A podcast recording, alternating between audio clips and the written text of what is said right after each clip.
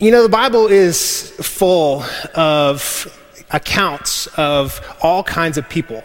And if you've been reading the Bible for a long time, if you've been following Jesus for a long time, uh, you've probably noticed that. Uh, for those of you who are new to the Bible in here, let me just tell you um, there are stories that will blow your mind in the Bible. And you'll see that God chooses to use some of the most unlikely people for his kingdom and for his purposes. And so for us, that should be good news. Because when I look at myself, sometimes I go, no way God could use me, right? Here's what we see we see uh, as we read through the Bible that God chooses to use people with backgrounds of being crooks, prostitutes, religious zealots, outcasts. God even chooses to use murderers for his kingdom. And so, the uh, section of scripture that we're going to be looking at over the next four weeks, uh, you may want to make a note in your Bible. You may want to come back and read it uh, a few different times. It's 1 Corinthians 1, uh, starting in verse 26. Here's what it says For consider your calling, brothers. Not many of you were wise according to worldly standards. So they weren't the sharpest tools in the shed, right? Not many of you were powerful. Not many of you were of noble, noble birth. But God chose to use what is foolish in the world to shame the wise. God chose to use what is weak in the world to shame the strong. God chose what is low and despised in the world, even things that are not, to bring to nothing things that are, so that no human being might boast in the presence of God.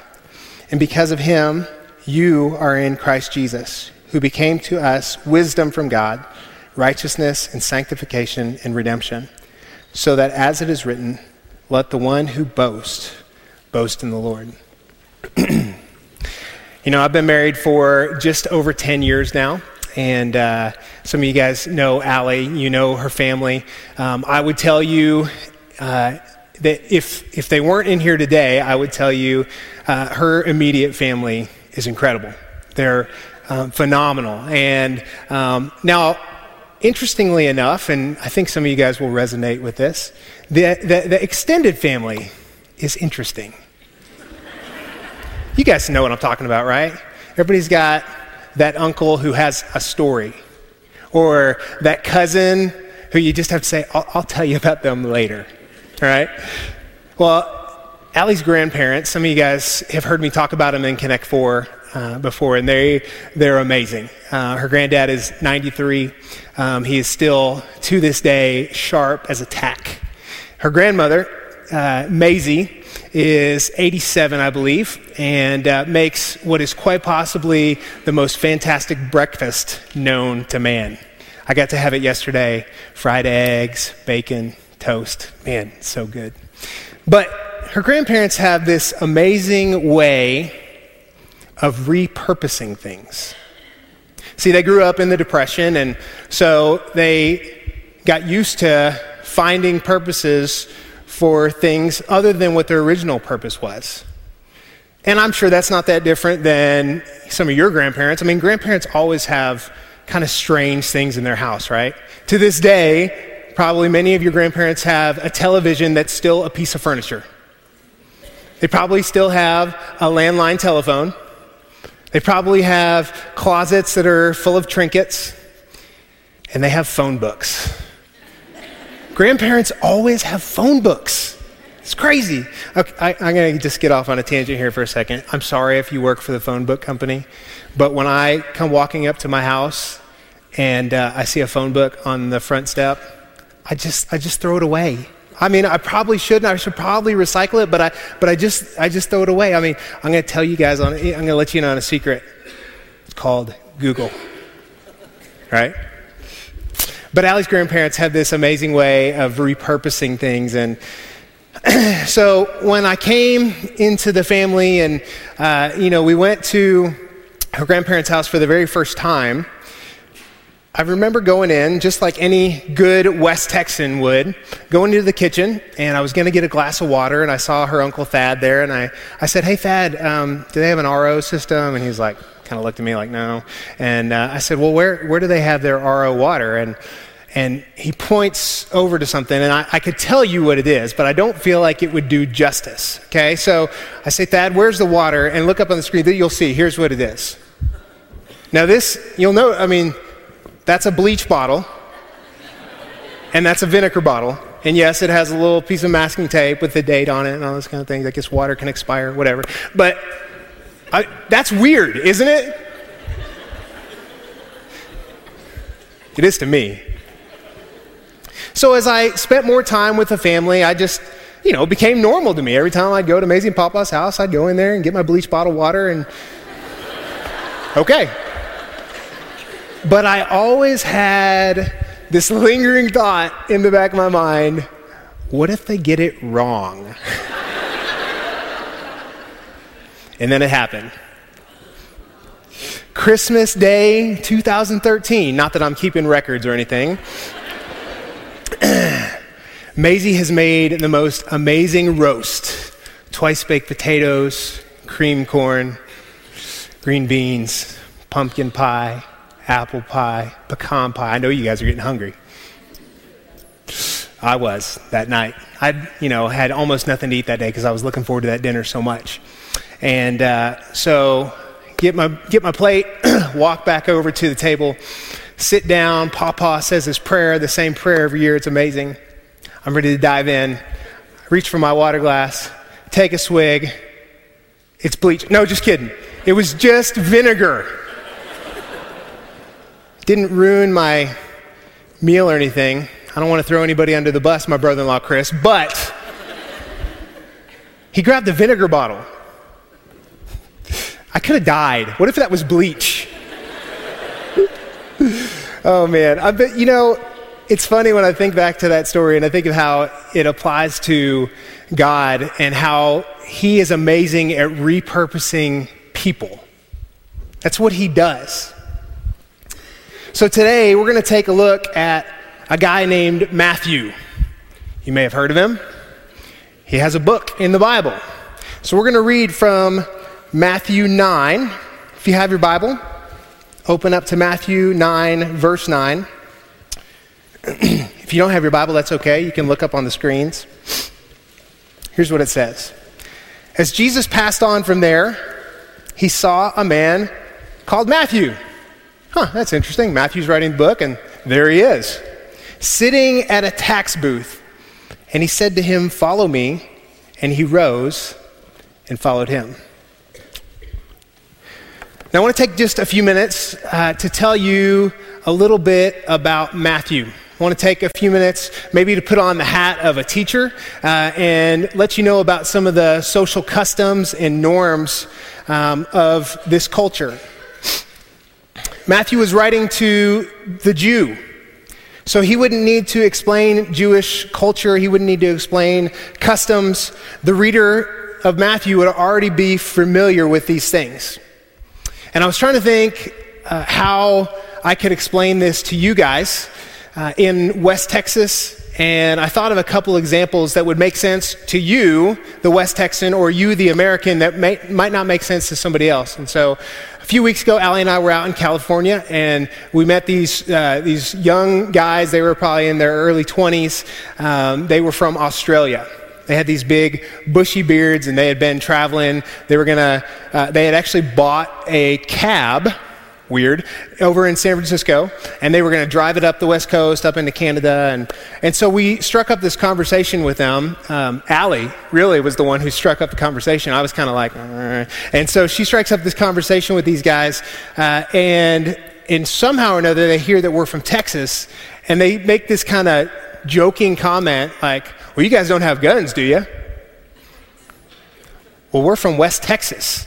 So we start talking about it, and I, I start explaining to them a little bit about, you know, the open carry law and the closed carry law. And the guy looks at it and he's like, You can have a gun? I mean, to the Australian, the fact that we can carry a gun around, it, it just blows their mind. How about another, another uh, example that will play out here in a week and a half? We've got Thanksgiving coming up. Let's try to explain Thanksgiving to somebody from China or maybe from Ethiopia. Okay, so we're going to wake up at about 5:30 in the morning and we're going to stick the turkey in the oven and we're going to start making all of this food and we're going to spend pretty much all morning, maybe even started on Wednesday, right? Fixing pies and all those kind of things. And uh, so we're going to spend all morning cooking. Uh, at which point we'll turn on the parade at some point and have that kind of in the background and you know we're milling around all morning. Uh, it's finally time to eat so it's about it's about two o'clock or so because we know the Cowboys are coming on at three o'clock, so we got to get that in. It's always kind of stressful, right? And so we get we get going and we eat more than we should ever possibly eat in probably you know three or four weeks. But that's what we do on Thanksgiving. Got to put on my fat pants, okay? And so so then we finally stumble into the Cowboys game. We kind of waddle into the Cowboys game, and we get real angry because Romo just won't come back, right? At which point we finally give up. Cowboys are going to lose again. So I'm going to go in, I'm going to take a nap. I'll wake up at midnight, and I'm going to go stand in line at Best Buy all night to save $100 on a TV. That's Thanksgiving. I don't have to explain Thanksgiving to you guys. You're familiar with it. Matthew wouldn't have to explain Jewish culture to the Jew. He called himself Matthew, which is interesting because this same account we see in Mark and Luke. But they don't refer to him as Matthew, they call him Levi, which was probably his surname. It was a more honorable name. But Matthew is a tax collector, so he calls himself Matthew the tax collector. Now, why does that matter? Well, Matthew was a Jew, and he had been appointed as a tax gatherer.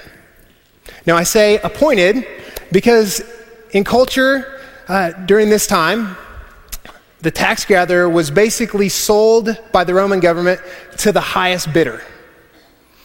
So Matthew was considered a traitor by the Jews.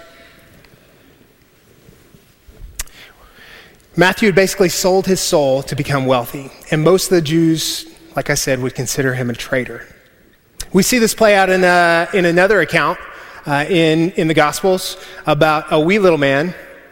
A wee little man was he. He climbed up in the sycamore tree for the Lord. He wanted to see his name was Zacchaeus. Goldfish and gold stars for everybody. You guys are so good. Tax gatherers, tax collectors were hated. They were disgusting. They were despised. They couldn't go to the temple. And as we'll see later in this passage, they really only hung out with other sinners and tax collectors. I was trying to think of somebody earlier in the week uh, who, would, who would get the same kind of outrage in our culture today. And this, I was actually thinking about this on about Wednesday, um, and then all this stuff played out on Friday over in Paris. But the only person I could think who might get the same kind of disgust would be somebody who's from America, who was born a U.S. citizen and decides to leave and go join ISIS. That's how, that's how the Jew would look at the tax collector. They thought he was a traitor. Matthew's office probably looked just like this, I would guess. It was located on the main highway that ran from Damascus down the Jordan Valley down to Capernaum. And there's some of you guys in here who have been over to the Holy Land. And uh, so when I say these names, uh, it kind of comes alive. You're like, oh, I've been there. I know where Damascus is. I know that Capernaum is right on the Sea of Galilee. Uh, but there's a lot of us in here also who go, say what? Where is that? Right? So you got to kind of open up the front of your Bible to the maps section, and you're looking for that. So I thought, well, let's bring some maps up, and you guys can see them. Uh, up on the screen, you'll notice we'll have kind of the, the far off view just so you see where, um, where Damascus is. So up on the top there, kind of over on the left side, you'll notice that's Italy. We got Greece kind of in the middle up on top. Down below that is, is uh, Africa and Egypt, where Cairo is. And then way over on the right hand side, you'll see Lebanon. And just below that is Damascus. And then I'm going to have our guys zoom in for us real quick. All right, so now up on the top right is Damascus. And way down at the bottom is the Sea of Galilee. And Capernaum is kind of right up on the northwest side of the Sea of Galilee. And so, Matthew, his job or his duty was to collect taxes. Matthew knew the value of goods of all description. He could list off at any moment, he could tell you what wool or flax, linen, pottery, brass, silver, gold, barley, wheat, olives, figs, and any number of other goods were worth. He probably knew both the value of the local monetary system as well as foreign monetary systems. Matthew was probably very, very bright. He probably knew the local Aramaic language, language as well as Greek. But just like other tax collectors, here's what Matthew would do he'd collect what the Roman government asked him to collect, but he'd overcharge people. He'd take some off the top, and he became very, very wealthy. And I think he knew exactly what he was doing. Which is where it gets so in- interesting in Scripture. And, you know, Capernaum, I mentioned Capernaum earlier, is known as Jesus' own town. It was a cultural melting pot, a wealthy city. It was a customs post for fishing and for trade. So let's dive back in to these scriptures and see how this plays out. Verse 9 As Jesus passed on from there, he saw a man called Matthew sitting at the tax booth. And he said to him, Follow me. And he rose and followed him. Now, I want you to just imagine, knowing what you know about the tax collector now, there's probably a big crowd following Jesus. Jesus goes up to this guy, Matthew. He's messed up. We know Matthew is shady. And Jesus goes up to him and he says, Follow me. Now, what do you think the crowd, how do you think they reacted when they saw this? I would imagine there was an audible gasp. Say, what? Do you know who Matthew is? I mean, I just imagine how that played out. And Jesus just says, Follow me. Follow me. Follow me. Now, it's interesting. If you flip back probably just a page in your Bible, uh, there's another account of a couple of guys in Matthew 8 who want to follow Jesus. And I, it, it's interesting to kind, to kind of contrast them and see how they respond. So, Matthew 8 18. Now, when Jesus saw a crowd around him, he gave or- orders to go over to the other side. And a scribe, who was probably a teacher of the law, maybe a Pharisee, came up and said to him, Teacher, I will follow you wherever you go. Now let's look at how this probably was really playing out, because it sounds good. But this guy's probably been following Jesus. He knows he's starting to grow uh, in prominence. He's thinking, man, Jesus is going to be staying in the five star hotel. He's going to be eating at the finest restaurants. But here's what Jesus says and Jesus said to him, Foxes have holes and birds of the air have nests, but the Son of God has nowhere to lay his head. I think Jesus knew this guy's heart.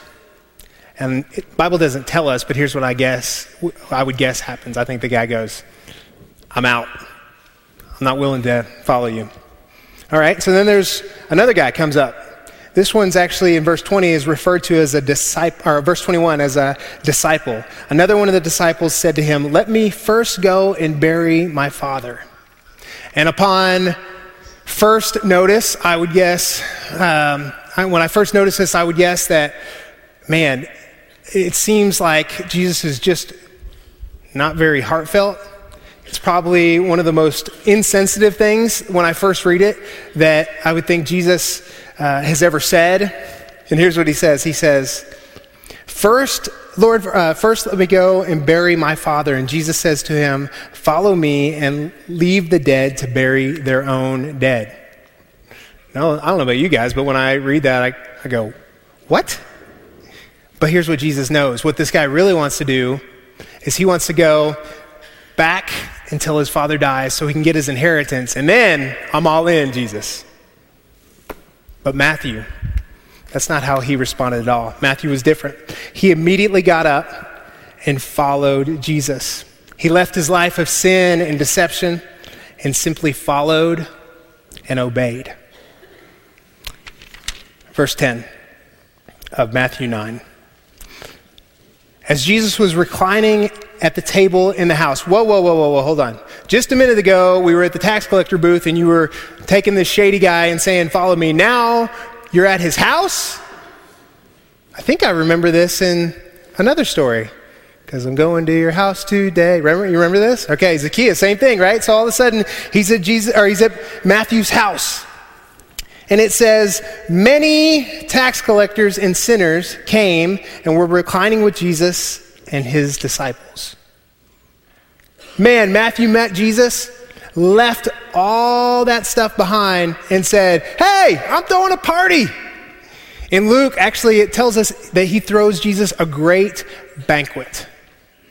It's fascinating. Jesus rescues Matthew out of this life of deception and sin, and Matthew invites all his friends. I would guess in here today, some of us need to invite our friends to meet Jesus. There's probably a whole other group of us in here that need to stop living as a not so ethical businessman, maybe leave our sin behind and start following Jesus. Let's see what happens. Verse 11. And when the Pharisees saw this, they said to his disciples, Why does your teacher eat with tax collectors and sinners? Now, I resonate with this question.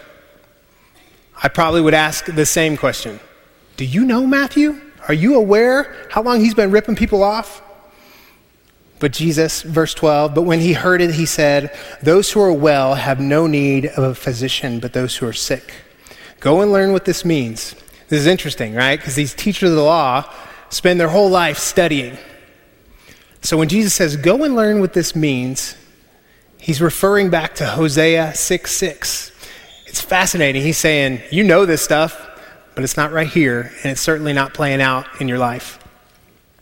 He says, I desire mercy and not sacrifice, for I came not to call the righteous, but sinners. Look at your neighbor and say, You're a sinner. Today, this should be good news to us. In fact, this is the gospel. The gospel is the good news that God became man in Jesus Christ and that he lived the life that I should have lived and that you should have lived, and then he died the death that I should have died in my place. And then three days later, he rose from the dead, proving that he was the Son of God and offering the gift of salvation and the forgiveness of sins to all those who would repent and believe in him. I would guess in this room today, there are many of us who simply need to follow Jesus. And it seems, it seems sometimes like, oh man, it's so hard. I gotta, I gotta get this out of my life. I gotta get, get this out of my life. Well, I didn't see that with Matthew.